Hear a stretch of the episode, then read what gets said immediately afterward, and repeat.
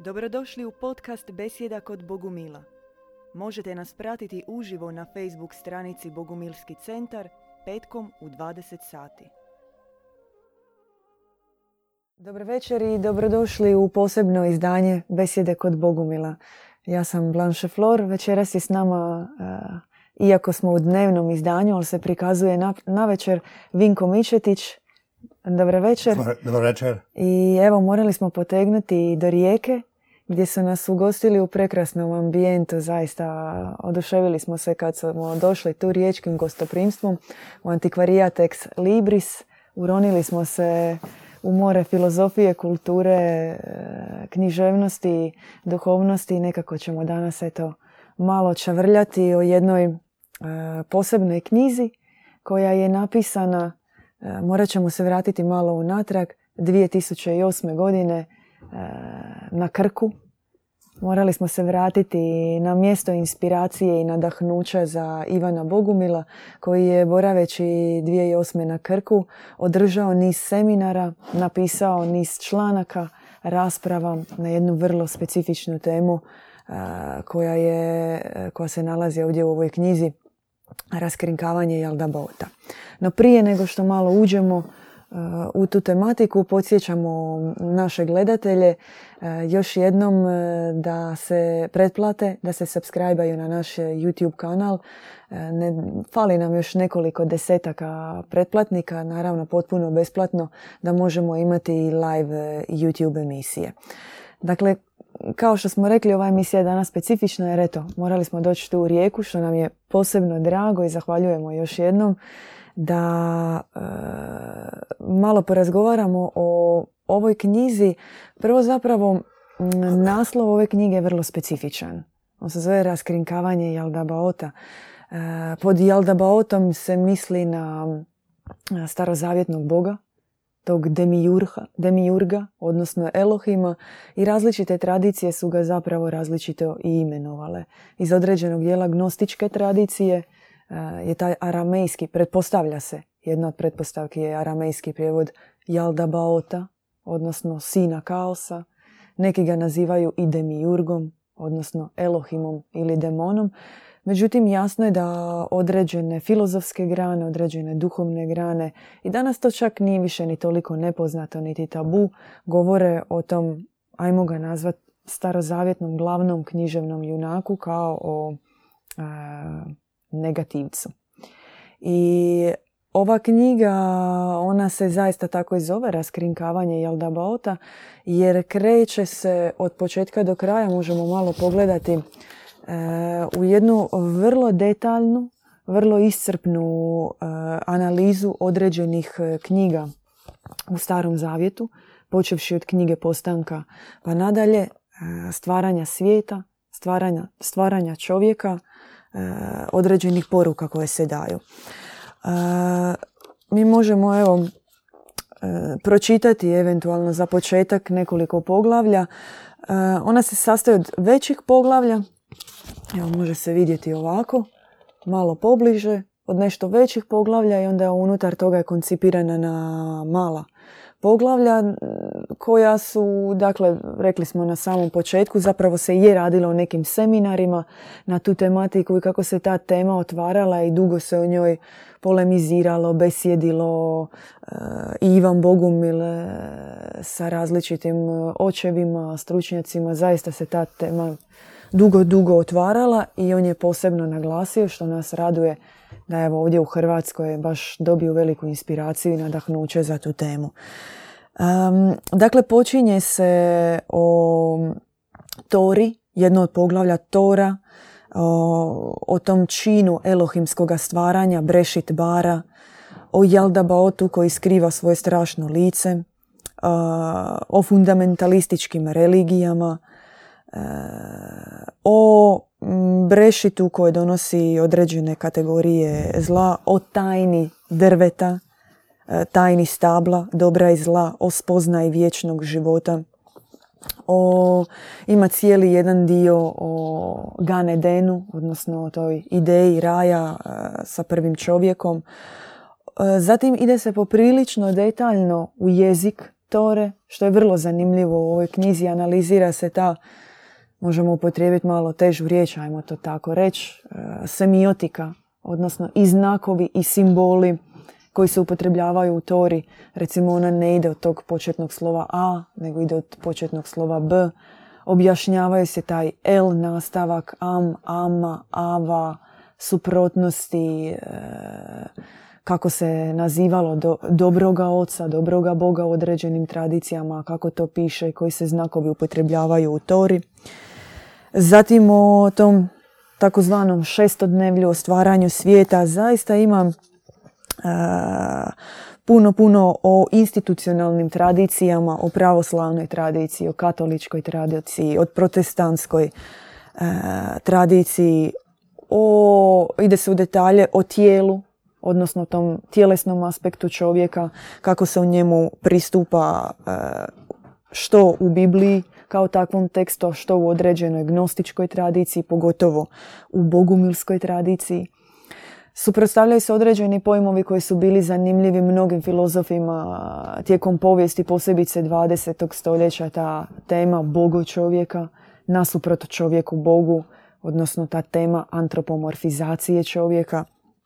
E, I zatim na kraju Bogumil se malo više okreće prema tim, e, prema duhovnom iskustvu bogumilskog učenja, zaista iscrpno, samo ovdje se vidio nekih 20 malih poglavlja o divinamentumu, o poboženju, o teologiji svetog grala, o tom unutarnjem hramu o kojem se jako pisalo u Novom Zavjetu, ali ovdje na jedan poseban način, o 12 argumenata protiv uskrsnuća kao same teze, Zatim o arhetipskim simbolima Atlantide, e, dobrom univerzumu, o konceptima dobrog e, univerzuma, o čovjeku kao božanstvu, o drvu spoznaje. Ja samo dok nabrajam, dragi Vinko, poglavlja koja su u ovoj knjizi, zaista e, tematika je iscrpna. A mi ćemo danas pokušati se eto zaustaviti na, na nekim poglavljima u ovoj knjizi, malo ovako čisto kako nas inspirira porazgovarati.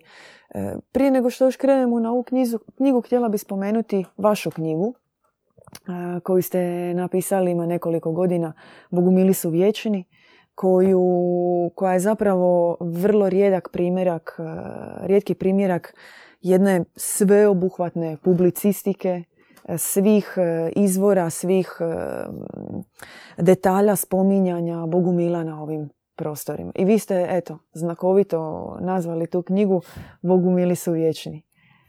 Jel e, možete nam malo nešto, eto, samo kratko o tom naslovu, o knjizi, bit će neke druge prilike pa, govoriti o njoj. Pa dobro, Bogu mili su vječni. To znači da ih nisu uspjeli uh, izbrisati sa lica zemlje.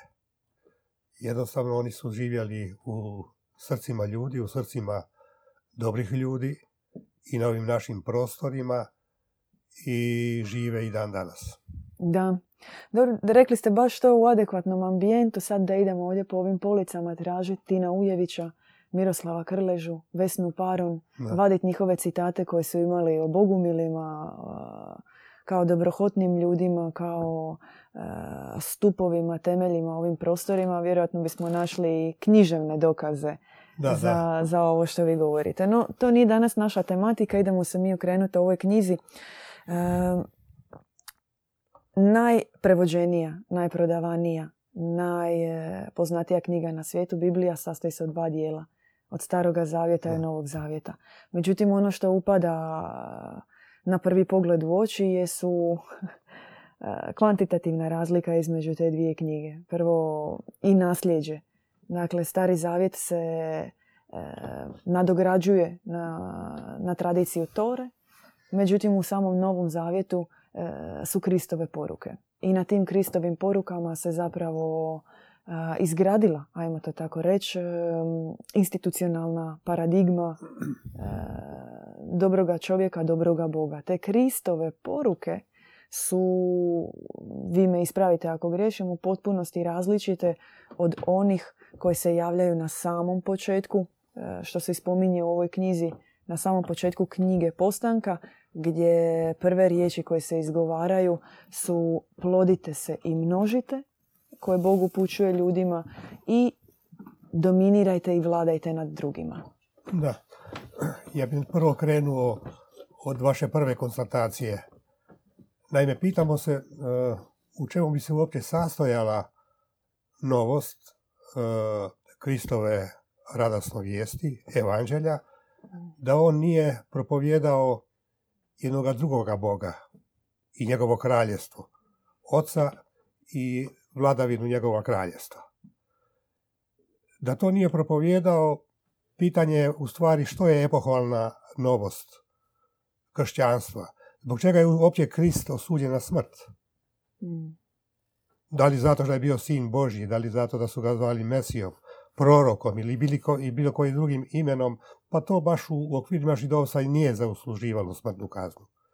Smrtnu kaznu zasluživalo je prvo to, što je najteži grijeh, prekršaj prve Božje zapovjedi. Nema i drugoga Boga uz mene. A on je imao toga drugoga Boga uza se, on je po mišljenju ondašnjega židovstva bio teški idolopoklonik.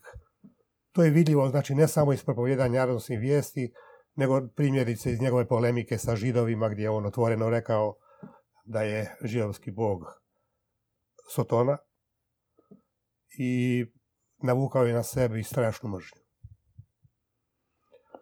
A ovaj drugi dio što ste bili spomenuli, također se, znači gdje e, na prvim stranicama Staroga Zavjeta, gdje se govori, e, znači kad je e, Bog stvorio, odnosno napravio čovjeka od zemlje, udahnuo mu dah života i kazao plodite, plodite se, množite, napučite zemlju, ovladajte svime. To što je on stvorio je u suprotnosti opet s onim što je Krist bio rekao jednom prigodom Nikodebu, kada je došao njemu u posjet, gdje je rekao da se čovjek mora nanovo roditi od ozgor. To je važna poruka, da? To je važna poruka, to znači da rođenje, odnosno napravljenost iz zemlje, nije rođenost od ozgo i da čovjek suprotno toj stvorenosti treba nanovo biti rođen od ozgor. To je na jedan tajanstven način, misterijan na ovaj način koji mi ne znamo objasniti, ali očito moramo vjerovati u te Isusove riječi. Apsolutno, zapravo kada, kada bismo nekako suzili njegove poruke, kojih je, kojih je zaista mnogo i koje su zbog svog specifičnog jezika vrlo enigmatične, simbolične, te prispodobe u kojima je on govorio. Međutim, njegova poruka se može svesti u kratko ovo što ste vi rekli. Ja dolazim, ja imam oca, a ne stvoritelja. Dakle, moj Bog je moj otac. Drugi dio te poruke koji odmah izlazi, proizlazi iz tog prvog, ja i otac smo jedno Znači, između nas nema distance, nema nikakvog jaza. I treća, koja se meni čini nekako posebno zanimljiva i važna i povezana je s ovim što ste govorili, a koja kaže obratite se i vi postanite s mojim ocem jedno. I u tom obratite se se zapravo um, po, po našoj predaji, po toj bogumilskoj predaji krije tajna uh, rođenja od ozgo. Jer s jedne strane e, gnostička tradicija je govori o tome e, i mnoge tradicije govore o tome da je, naravno i naša bogumilska, da je ovaj svijet koji je materijalan, koji je realan, koji je stvoren iz konkretnog, zaista stvoren, da je on uh, Elohimov, demiurgov, da je nažalost tu na zemlji njegova vladavina. Međutim, osim toga, postoji duhovna sfera visokoga dobroga oca, dobroga Boga i to je ona iz koje zapravo Krist sa svojom porukom poziva roditi se. E, osloboditi se od toga. zašto po, nekako po vašem mišljenju ovdje se na samom početku te knjige zaista inzistira na skrivanju i o tome se govori i u cijeloj Bibliji je to u Starom Zavjetu. Cijelo vrijeme se inzistira na skrivanju lica tog demiurga Elohima. On nikad ne pokaže lice. Abraham ne vidi njegovo lice, moj sin ne vidi njegovo lice. On ni u jednom trenutku se ne pokaže. E, kako, kako vi vidite to? Čemu, e, kakve može to posljedice imati kasnije za, recimo, za vjernika koji ne vidi tu figuru Boga pred sobom? E, pa to što on ne vidi njega, možemo krenuti od njegove objave u gorućem grmu. Da. Znači, opisano u knjizi Poslanka, gdje on izričito znači skriva svoje lice, definira sam, sam sebe sa nazivom ja sam koji jesam, znači ne pitaj dalje. Uh, moj si je i ja smo neizmjerno jedan od drugoga udalečeni. Uh, ja sam koji jesam na način da ćeš mene u buduće slušati i ja ću te odvesti u obećanu zemlju nakon svih peripetija u egipatskog ropstva, znači u obećanu zemlju gdje teku med i mlijeko. I tu se stvara jedna vrlo, uh, vrlo dominantno i značajne, značajno i razdoblje straha kod čovjeka i nešto duboko u njemu, taj uh, Boži strah koji ostaje duboko povezan s njim, strah pred Bogom. Da. Kao nešto što ga definira kao vjernika. Imati strahopoštovanje a, međutim, nigdje u toj cijeloj formuli nema te ljubavi prema bližnjem, ljubavi prema Bogu o kojem je e, Krist govorio. I zapravo onaj Bog koji je u starom zavjetu, njega možemo svesti pod jednu imenicu strah, a ovaj drugi o kojem je Krist govorio, njega možemo svesti pod ljubav. I sada kad mi spajamo te dvije knjige, mi zapravo tog e, Krista modeliramo prema starosavjetnom Bogu. Međutim, njihove poruke su drugačije. Da, poruke su drugačije, pa i sam termin uh, svetost, recimo, je vrlo dvo, je dvoznačna i ambivalentna. Svetost isto ima pred očima jedno svako poštovanje, strah, onaj koji je svet, on može biti i opak, nije definirano, znači moralno indiferentan. A kod Isusa je jasno, potpuno su jasne stvari da je, da je, da je Bog samo dobar i samo dobar i da čovjek takav treba biti i nastojati. Um, spominje se ovdje u knjizi na samom početku e, tak, zabrane, odnosno klevete koje su stavljene na istinski lik Krista, prvo na istinski lik Boga, na istinski lik Krista, ali i na istinski lik te nebeske majke, Bogu majke, odnosno Bogorodice. Eh, oni su brisani. Njihove uloge su izmijenjene. Mi pravu istinu o, o Bogorodici, o njenoj ulozi, o njenom porijeklu, o porijeklu Krista, o porijeklu Marije Magdalene, eh, službena institucija je praktički svela to na par dogmi i o tome zapravo nema više dalje niti govora. Da, nema govora. Naime, govori se da je o veličini, recimo tradiciji štovanja Blažene djevice Marije kroz kršćansku povijest. Međutim, postoji tu uvijek jedna granica. Jedna granica e, preko koje e, bi došla u upitnost e, svetost Jahve, odnosno starozavjetnog Boga i činjenica je da je Marija ostala majka Bogorodica, ali nije proslavljena majka na nebu, koja gazi glavu zmaja i koja u mukama rađa dijete Isusa. E, I, I Kristove na zemlji. E, zanimljiva je, zanimljiv je prikaz, o tome se isto nešto govori u ovoj knjizi, ako nam vi malo možete pomoći oko toga. To Ivanovo otkrivenje nekako odskače od cijele Biblije književno stilom, porukom. I unutra se govori e, o dva ženska lika, prikaza. Govori se o ženi odjevenoj u Da.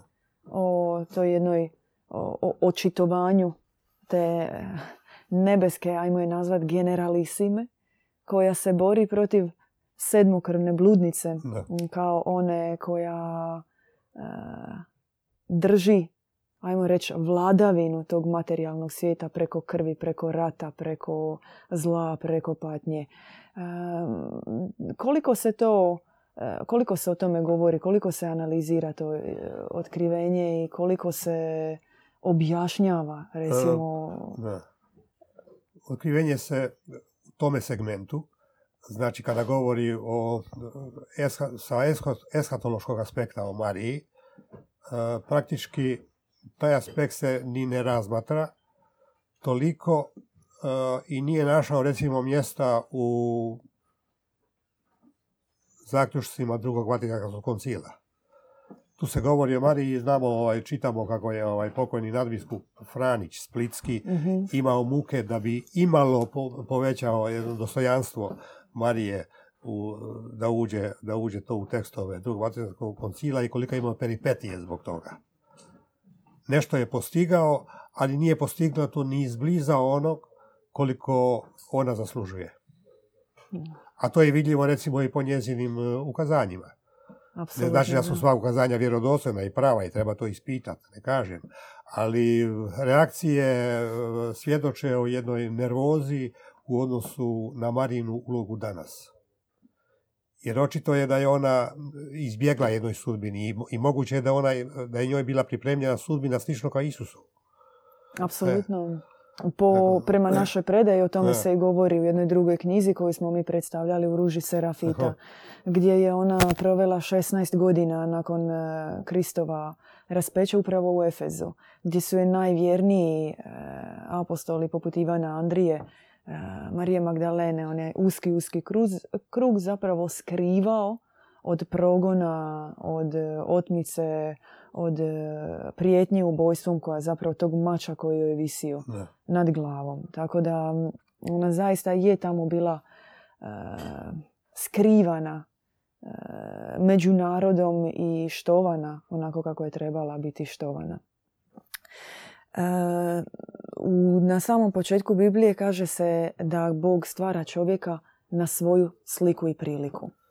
I sada mi zapravo, ajmo malo pogledat oko sebe. E, S jedne strane, Bog je svemoćan, Bog je svesilni, Bog je nepogrešiv Da. i stvara čovjeka na svoju sliku i priliku. Možemo, možemo se vratiti na ono što smo prije rekli. Da, Ako je čovjek potrebit rođenja od ozgor, kakva je to slika i prilika da, Božja? da, Kakav je Bog kad ima takvu sliku i priliku? da, Koja se mora roditi na novo od ozgor? da, da. Je Međutim, ima jedan zabrinjavajući faktor, to se isto ističe mm, u nekoliko navrata i u nekoliko poglavlja ovdje u ovoj knjizi, a to je da je svaljena krivica na čovjeka. Za, za svu patnju, za svu bol. S jedne strane, on je stvoren od Boga, no s druge strane na njega je stavljena krivica zbog svog zla koje vlada na zemlji. Zbog njegove slabosti, zbog njegovog nerazumijevanja Božje poruke, zbog njegovog neshvaćanja Boga, iako s druge strane je upravo taj Bog koji e, stvara Da. kaotičnu viziju svijeta. On mu je distantan. Njihov odnos je onaj kao između Džepeta i Pinokija. Da, da. nikad, nikad se spojenost s srcem ne dogodi. I s druge strane, dakle, ostaje krivica na čovjeku. Nekako i kroz te institucionalne tekstove, poput Biblije, i kroz nelogičnosti takvih tekstova, ali i kroz tisućljetnu dominaciju takve vjere, se e, stvara dojam da je isključivo odgovornost i nesposobnost boljeg svijeta na čovjeku. Da, to je, Ko- kolika je tu odgovornost e, i Jaldabaota, ali i, i, i samog teksta i same institucije. da, to opet treba krenuti od knjige, knjize, knjige postanka, odnosno postavljanja čovjeka u, u, vrt, u raj zemaljski. Da, odakle Ne. je i protjeran. Odatle je i protjeran zbog toga e, što je želio spoznati dobro i zlo. Da, I sad zamislite jednu stvar. Kod njega je proradila savjest savjest je proradila kod njega kao poveznica sa dobrim ocem i on je temeljem te savjesti razlučivao dobro i zlo, uzeo je sa stabla spoznaje dobra i zla, kako ne bi i dalje uživao u svim plodovima koje mu Jahve dao i, i strastima i tako dalje. I sad to se smatra kao njegov veliki grijeh i on je zbog toga protjeran. Izazvao je strašnu jarost Jaldabaota. Ne samo jarost, nego doživio i prokletstvo. Bićeš proklet, zemlja prokleta, ljudi Sjeme. prokleti. Od tuda potječe e, ta nauka o istočnom grijehu koji će dalje razviti najprije e, Sveti Augustin. E, kojega možemo nazvati kao grijehocentrizam Znači čovjek nikad ne može sam sebe opravdati, uvijek će biti grešan, uvijek će griješiti, uvijek se vraća svome izmetu, svome grijehu, nikako da se oslobodi toga. Da, i sad samo kratko još ćemo se zadržati na tom Augustinu. E, osim istočnog grijeha, mm, uznemirujuće je e, kako je zapravo izjednačen e, čovjekov život i onoga koji može biti najveći prevarant, lopov, ubojica, grozna zaista slika čovjeka i onog nekog dobrohotnog, milosrdnog, dragog čovjeka. Oni i jedan i drugi na kraju zapravo nije sigurno koji će od njih u šeol, koji u čistilište, koji u raj, koji u pakao, ništa ti ne garantira. Ne postoji niti jedan način e, života u dobroti koji ti može zagarantirati e, povratak u taj uh, univerzum Dobro, dobra. Da, to je logično kad se gleda... To je onaj uh, predestinaciju. Da, predestinacija, da. Ali uh, kad se gleda uh, i dokazuje monoteizam jednoga Boga koji je i dobar i zao. I zao. Znači, kad se opravdava postojanje svijeta i miješanost postojanja svijeta i postojanje dobrote i zla u svijetu. Onda u tome slučaju E, dobro ne može pobijediti zlo. I se mora opravdati postoja, postoja, e, e, miješano postojanje dobra i zla. I tu je isto, tu je načito udio svoj dao Toma Akvinski, koji je smatrao da zlo u svijetu postoji da bi se sačuvala jedna harmonija svijeta. Harmonija svijeta koja onda ovaj, kojom onda dirigira Jahve. Da, time se ono opravdava. I opravdava, da. I, I čak više nego što se opravdava kaže se da ono postoji ciljano i da njega mora biti. Dok e, u bogumilskoj tradiciji se inzistira na razlikovanju dobra i zla. Da, i opet se moramo vratiti na Isusovu izreku. uh Kaže da e, ne postoji jedno drvo koje, e, koje, u kojem kolaju miješani sokovi dobra i zla. Jer tu ne postoji, to je samo zlo drvo. Da. Ne, nego postoji ili postoji dobro drvo sa dobrim sokovima ili zlo drvo. Prema tome promatati svijet samo na temelju ovozemaljske pomiješanosti dobra i zla, vrlo, vrlo, i, a da bi se opravdao monoteizam Jahve, koji pod palicom ima e, e, e, je nadređen i, i dobrim ljudima i zlim ljudima, to je vrlo opasno. Je, i u ovoj knjizi se govori zaista ovom što smo danas e, spomenuli kao o kategorijama zla, o tom stvaranju čovjeka.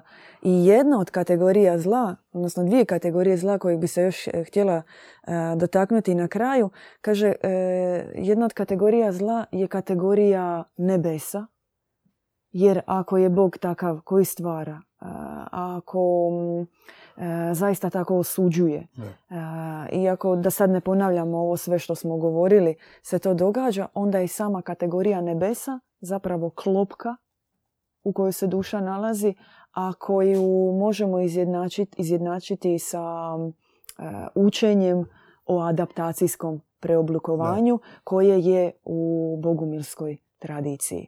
E, podsjećamo samo, dakle, duša prilikom dolaska na zemlju biva prevarena i ona upada u tu klopku i u kojoj se nalazi i iz koje se treba osloboditi. Tako da cijela onda ta priča pakla raja, nekih vrata koja se moraju proći, ona je pada u vodu. E, naglasak je na nečem sasvim drugom, a to je na oslobođenju iz tog duhovnog ropstva iz, izaći iz te klopke nebesa koja je stvorena fiktivno. Je, tu klopku možemo, možemo poistovjetiti sa, sa Jahvinim kozmosom, stvaranja, znači stvaranja svijeta, stvaranje kozmosa.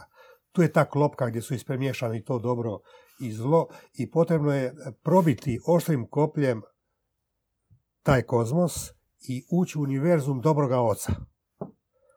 A upravo putem ovo što smo prije bili rekli, znači ponovnog rođenja, rođenja na, od ozgor i putem vječnog djevičanstva koje je snažno oružje za, za napuštanje e, adaptacijskog preoblikovanja. Da. Kao stvarateljskog akta, jel da to? Apsolutno. Na dvije stvari bi se sad htjela nadovezati na ovo što ste rekli. E, prvo o tom stvaranju svijeta ima jedna zanimljiva narodna, iz narodne usmene e, predaje sa područja Bosne, iz Bogumilske narodne predaje. Ima priča o postanku svijeta koja se prenosila usmeno koja se zove Kako je Satana stvorio svijet.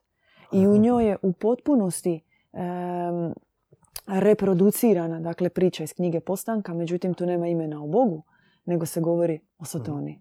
Dakle, kao onom tvorcu realnog materijalnog sveta. To iz Bogumilske narodne predaje. Jedno, jedno od tih predaje je skupljao Mak Dizdar, Može se naći i na internetu, baš ide priča i kaže se da je iz usmene predaje kako je Satona stvorio svijet. I u kojem se zaista i opisuje stvaranje neba, rijeke, mora, ali kao zlu izmišljotinu i iluziju tog Jaldabaota Demiurga. Dakle, to je nešto što je još znači unatrag sto godina na području ovih, na našem području, govorimo o području šireg Balkana, postojalo kao usmena tradicija. Ne kao neka više stoljetna pod upitnikom može, može bitna priča čudnovate vjerodostojnosti. Da, pa slično i, slično i pobožnost koju recimo hrvatski narod ima prema Mariji. Apsolutno, da. Isto ima porijeklo i ta ljubav prema Mariji vuče porijeklo od bogomilstva. Molitva krunice, recimo.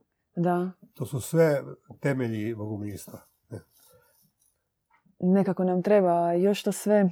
Da. E, ostaje bitka za povezati. Da. To, da se vidi zaista ta poveznica, da se otkrije arhetip ovih prostora. Da. Jer mi imamo jedan problem na ovim prostorima, to je nedostaje nam nekoliko stoljeća. E, zapravo E, krenula je jedna tradicija određenog pisma, određene kulture, staroslavenske e, tradicije. Međutim, onda se dogodila ta naprasna latinizacija, nakalemljivanje na tu granu biblijskog teksta, biblijskog kodeksa. I tu se, i s tim se odmah povezao taj nacionalni aspekt vjere, Bog i Hrvati, povezanost sa jednim tekstom, a tih par stoljeća koji su se možda i ovdje aktivno događali neke staroslavenske tradicije, oni su ostali na razini usmene tradicije, na razini folklora i možda se upravo u tim nišama krije istina pravog da. E, narodnog arhetipa e, kojem kada se ne samo Hrvati nego e, sve nacije s ovih prostora vrate, možda će se zaista neka izvor izvor dobrote ovih ljudi ovdje, izvor da, pa recimo, jednog života otkriti. Recimo, ovaj, prije nego što sam se počeo baviti sa bogomilima, u njemu je vladala predožba i ja sam isto tako bio uvjeren. Da je to bila u povijesti nekakva sekta koja je bila vrijedna svakoga prezira, nešto što čovjek mora pljunuti i tako dalje, tako dalje. Međutim, to nije bilo tako. I u hrvatskom narodu su oni stvarno bili jedna narodna crkva. Kako u Bosni, tako u Dalmaciji i u drugim krajevima. Narodna crkva koja je strasla sa narodom i koji je narod poštovao i cijenio. Smatrao, da, I, važno. Da, i uvijek su bili prisutni uz kraljeve i tako dalje. Međutim, to je, nikad se nije isticalo dovoljno. Izbrisano je. Izbrisano je, ali postoji tragovi dokumenata gdje stvarno ovaj, možemo doći do takvih zaključaka. To već otvaramo novu besjedu. Glagoljica, oni su bili, da. da. da, da, to već Oni su bili ovaj, promislitelji glagoljice. Da, e. da. Glagoljica, recimo, u, u liturgiji je bila nametala, je bila dopuštana pod uvjetom uh, da se prevodi, znači kao narodni jezik, strogo sa, e, iz rimskog misala. Onda je bila dozvoljena. A bogomili su to govorili, kod njih je to bilo i, i govorna riječ, i pisana riječ, i liturgijska riječ, sve zajedno. Da, tu već otvaramo a, drugu... A dio hrvatskog naroda da. i bića Da, da, da, tu već otvaramo zaista drugu i povijesnu e, problematiku, i hm. kulturološku, i... A, bolje da ne idemo u tu temu, to ćemo ostaviti za drugi dolazak u rijeku. E, ima u, u ovoj knjizi Raskrinkavanje Jaldabauta dotiče se jedne Ivan Bogumil se dotiče jedne vrlo, vrlo osjetljive institucionalne tematike, to je tema uskrsnuća. Da. Tema zapravo na kojoj je e, sva taj, taj kvar i ljaga koja je nametnuta na čovjeku e, prebačena još i kroz ulogu Krista. On to radi da bi očistio čovjeka, ali svejedno na čovjeku ostaje, on je umro da bi spasio vaše grijehe, znači još jedan dodatni osjećaj da. krivice se daje čovjeku, to je baš ono da, da poludiš od šizofrenije, od krivice koju proživljavaš. Međutim, prema bogumilskoj tradiciji nema nikakvog govora o smrti, nikakvog govora o uskrsnuću, nikakve te linearnosti vremena, već se govori o jednom specifičnom E, kontekstu, specifičnom terminu, to je termin poboženja. E, I sama Majka Božja u nekim svojim objavama kaže e, ne treba se fokusirati toliko na čovjekov grešni pad, koliko zaista na oslobođenje od ovih zemaljskih okova, na tu pobjedu nad zakonima ovoga materijalnog svijeta. Da, Ovaj, evo, opet se možemo vratiti na, na Kristovu izreku. Mislim da je u Ivanove evanđelju izrekao da sjeme bačeno u zemlju, ako ne umre, neće donijeti plod. Nakon Isusove smrti, ajmo tako reći, je prije svega od Svetoga Pavla krenula, krenula definicija ona postupnog umiranja pa slučaja. Krist je umro, pokopan, treći dan mrtvih. Mhm. Međutim, recimo, do toga sam došao razmišljajući o Is- Isusovoj izreci. Ako je Krist sjeme, ako je Krist sjeme, ono ne umire uništenjem sjemena nego sjeme na jedan tajanstveni način nastavlja živjeti u plodu. To je to, to je ta nastavak njegovog života. Jer ako on uskrsnu od mrtvih, od, od, od mrtvih koji su umrli uništenjem, onda ne uskrsava Krist u poboženju, nego iskrsava Krist, Luci Krist, praktički, iz tame, Krist tame. Ako ste me shvatili. Da, da, da, da. Znači, sjeme kad ga bacite u zemlju, mm. nikne plod. Da je sjeme umrlo i bilo uništeno, ne bi bilo ploda. Ne bi ga bilo. Prema tome, sjeme je živjelo u plodu. Da. I ono, ono, ono živi u plodu. Dobilo je drugi oblik, ali nije umrlo. Apsolutno, da. E.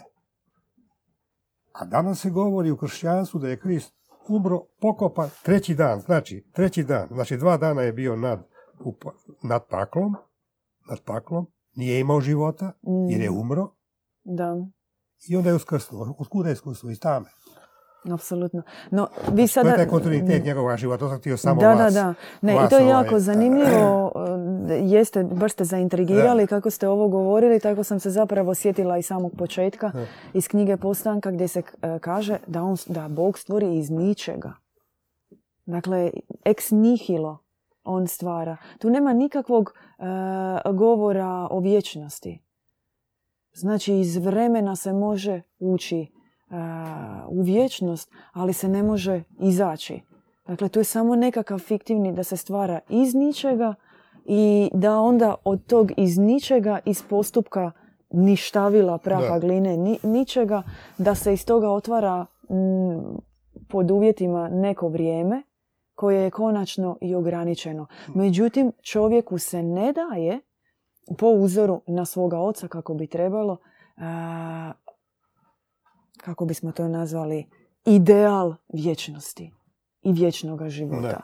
Stvaranjem iz ničega se uvjetuje ništavilo i time e, je ovo jedno utjelovljenje koje imamo prema tome, prema institucionalnom svačanju zapravo jedna lutrija u kojoj ti nešto pokušavaš, ali je inako kao onaj hrčak koji je u kolu sve već određeno u propast. Da, tu taj nema pojam, mogućnosti pobjede čovjeka. Taj pojam iz ničega je sa filozofske strane je, je neobjašnjiv zapravo, ostao je neobjašnjiv Aha. još od predkršćanskog vremena, od Aristotela i tako dalje. I onda je mm, Augustini, još drugi kršćanski, prvi kršćanski filozofi su, mm, mm, da bi razriješili tu dilemu, su pretpostavili da postoji jedna materija neoblikovana i onda je stvaratelj, Bog stvoritelj je od te neoblikovane materije kao, kao iz ništa stvorio čovjeka i svijet. Znači upadali, upali su sami sebi u, ovaj, Dosta je toga. O, mi sada kad bismo išli zapravo dirati u o, bolne točke Biblije, što nam zaista nije ovdje Ne. cilj, niti se time namjeravamo baviti, niti ćemo sada kao inspektori, kako ima takvih učenja, znate, ono, rabini kad iglicom pokažu na jednu stranicu, Da, onda da. se treba znat već po, po knjizi gdje ju se dotaklo, koji su tu stihovi i kako idu. Nećemo se igrati onoga o čemu je sam Krist govorio, tih farizeja i knjižnika kao Mhm. najgore sorte. Međutim, dosta toga je neobjašnjivo. Neobjašnjivo je zašto se e, Bogu koji bi trebao biti Bog ljubavi daju životinske žrtve, plemenske žrtve. A zašto njemu, zašto samo moj sin naređuje nakon pobjede nad određenim narodom da se njemu mora predati preko 30 djevica. Dakle, nema tu službenih objašnjenja, nema službenih, e, da mi sad idemo dio po dio e, secirati, zaista bi na, nailazili na problematiku, ona je konkretnije u ovoj knjizi objašnjena. Ima jedan dio na kraju za koji bih ja vas htjela pitati. Govori se dosta o negativnoj ulozi Petra i Pavla, posebice Pavla. I ima jedan dio koji je, da budem iskrena, zbunjujući i maloj djeci koje, koja čitaju e, Bibliju, Bibliju Da, da. u stripu, koju god Aha. hoćete, koja onda pitaju kako taj isti Pavao, koji mm, kaže u jednom trenutku da ih je sve htio pobiti, sve apostole i sve one koji su širili Kristovu poruku, da ga je to uznemiravalo, ali onda je imao neku svoju unutarnju objavu, pa kreće dalje e, po čitavom svijetu širiti Kristovu vijest. Kako isti onaj koji e, je htio napraviti pokolj oko sebe može biti nositelj istinske vijesti? Kako se objašnjava taj e, paradoks? Da, da. Samo naprijed da krenemo, ono se posjetili e, na žrtve. Mhm, Znači, opet je iz Biblije krenulo od, iz knjige posamka od Kaina i Abela. apsolutno, Zanimljiva da. stvar. Da, E, Abel je žrtvovao životinju, da. Kain žit- Pšenicu, pšenicu ili tako nešto. I sad, e, Jahvi je omiljela Abelova žrtva. Kaže da mu je zamirisala, da. Zamirisala mu je kao, kao ovaj pečenje. Ovaj, Da, janjetina pečenje. Janjetina i ona je tu. A što se tiče Petra i Pavla, opet moramo krenuti od Kristove radosne vijesti. Mm, Obratite se u, u, i vjerujte u evanđelje, u kraljevstvo Isusa i njegovog oca. A Petar i Pavao nisu, nisu propovjedali kraljevstvo Isusovog oca. To nećete naći u Novom Zavjetu. Nego su propovjedali najviše Krista, žrtvovanoga i raspetoga. I to je zapravo, na tome se jako inzistira u ovoj knjizi, Tu je. da je tu, Tu je. A e, za- uznemirujuće. Da znači, su oni, to je, da. uznemirujuće je to što je on žrtvovan, što je on žrtvovan Jahvi na ugodan miris. Zato sam spomenuo Da. Abela. Znači, Jahvi na ugodan miris je žrtvovan Isus Krist, koji je prekršio prvu i osnovnu zapovjed od, od deset zapovjedi Božih. I u ovoj knjizi se onda e, upotrebljava jedna e, vrlo zanimljiva analogija. Kaže se na kraju su od istinske poruke Krista stvorili tu fikciju, iluziju a, tog Isusa Elohimovića. Odnosno e, iskrivljenu, iskrivljenu verziju napravljenu zaista na toj otkupiteljskoj žrtvi i na, na tome je onda e, su mogli učvrstiti svoju već zapravo rasklimanu tu rabinsku tradiciju koju su imali. Da, sve je krenulo od, neću kazati od uskrsnuća, nego od pronalaska praznog groba. mm Onda je nakon toga su su se ovaj kršćanske zajednice koje su nastale su iz svoga iskustva su pisale uh, svete, sve, svete tekstove, a i prije toga su još postojali neki zapisi još za vrijeme njegova života. I ovaj,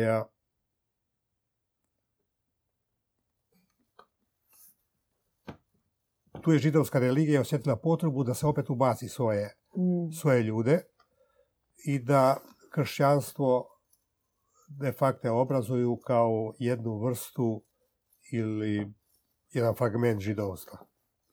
I onda mi imamo različite gnostičke škole, imamo katare, imamo mm bogumile, odnosno dalmatinske patarene, imamo uh, kristovjerce, duhobore, molokane, zaista veliku lepezu zajednica u kojima se inzistira na razdvajanju tih dviju priča, na razdvajanju Kristove poruke od Jahvea, na razdvajanju dobroga oca od Boga stvoritelja i o važnosti rehabilitacije lika dobroga oca, zapravo istinskog e, prikaza Boga, koji je nepoznat. Da, ja mislim, prethodno sam samo, samo htio kazati da je, da je već ta tradicija bila krenula uh, nakon pronalaska praznog groba kad je Isus Aha. Uh, kad su ga žene našle tamo gdje, ovaj, gdje je trebao biti, kad ga nisu našli mrtvo tijelo. Uh, Znači, odande se postoje različiti pogledi na, na, na, na kršćanstvo i, i na viđenje kršćanstva, budućeg kršćanstva. I, I odatle potječe i ta i bogumilska tradicija.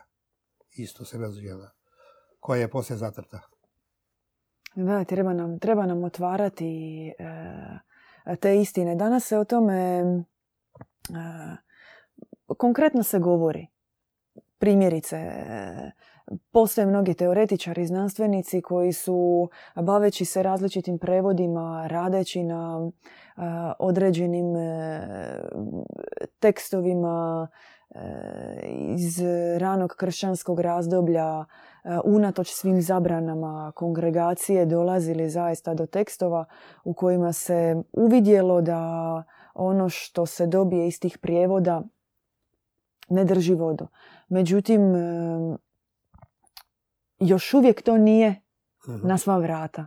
Još uvijek su ti temelji koliko god su truli, uh, oni stoje. I ovdje u ovoj knjizi uh, na nekoliko, u nekoliko poglavlja se govori o jednom vrlo specifičnom terminu, nešto što je bila i karakteristika samoga Krista, a to je pravedan gnjev. Što je bilo vidljivo u njegovoj epizodi u hramu, kada on tamo ulječe, praktički jedna vrlo drugačija slika Krista, koja nema veze sa tim bijesom. To nije bijes onog starozavetnog Boga, nego jedan pravedan ginjev kojim se pobunjuje na duha novca, odnosno tog materialističkog duha, na duha uzurpacije, na duha farizejstva, na duha rituala e, i daje istinski odraz čovjeku kako bi se trebalo pobuniti na laž. Koliko u tome i u tom njegovom odrazu ima, možemo to nekako za kraj ostaviti, važnosti e, u današnjem pristupu ka vjeri. E, koliko je važno da svaki čovjek puna osob, govorimo sada i o ateistu, i o vjerniku, koliko je važno danas pobuniti se na laž koja je zapravo izgradila određenu i filozofiju, i religiju, i sociologiju svijeta kakvog mi danas poznajemo. Da, u, krajnjoj liniji treba se pobuniti na starozavjetnog Boga Jahve. Točka. A to se Isus u hramu pobunio. Da. Znači, to je poanta e, njegovoga. I kažu e, da je to bila prigoda kad je potjerao trgovce. Da. Nije samo trgovce potjerao. I, i kupce i prodavače. Apsolutno. E, znači, kompletno je napravio tamo ove Rusve, bi se kazalo. E, tako se Baš i mi, Rusvaj, dobro ste da. rekli, da. Ovaj, e, treba se pobuniti ta- na tu, na tu lažnu religiju. Znači, izaći od grijehocentrizma, o čemu su govorili, i pobuditi se za, na onoga koji nas napastuje. A to ne ide od nas, iz čovjeka. Sve nego je bio rekao da je to od čovjeka proizvod, da je čovjek, da je čovjekova volja Da, da, da. isključivi uzrok zla. Isključivi uzrok zla. Da, A da. nije. A nije. Da. Zbog svoje on se slabe stalno vrti volje. u tome krugu. U tome krugu. A nije. Nego je uzrok zla je, je đavao. I da njega se treba, kao što ste rekli, pobuniti. Kao što se Isus pobunio u hramu, na njega, tako se i mi moramo pobuniti kad padnemo ljudski, pobuni se na njega, a ne samo se udarati u prsa. Izbjeći iz te klopke. I zato je Izbjeći iz važno. te klopke, tako je. Da, zato je važno to raskrinkavanje Jelda Raskrinkavanje, da. Demijurga, Da. raskrinkavanje Elohima, raskrinkavanje materijalne klopke ovoga svijeta i e, brisanje zapravo te ljage Mhm. e, i krivice koja je bačena na čovjeka. Tako je. Vama hvala još jedan put. E, bio je zaista zanimljiv razgovor. E, Hvala ova knjiga sama po sebi, ona je zaista, kako smo već rekli na samom početku, a, puna, puna podataka. Nevjerojatno. Da. A, čak je i font toliko Da, da. sitan.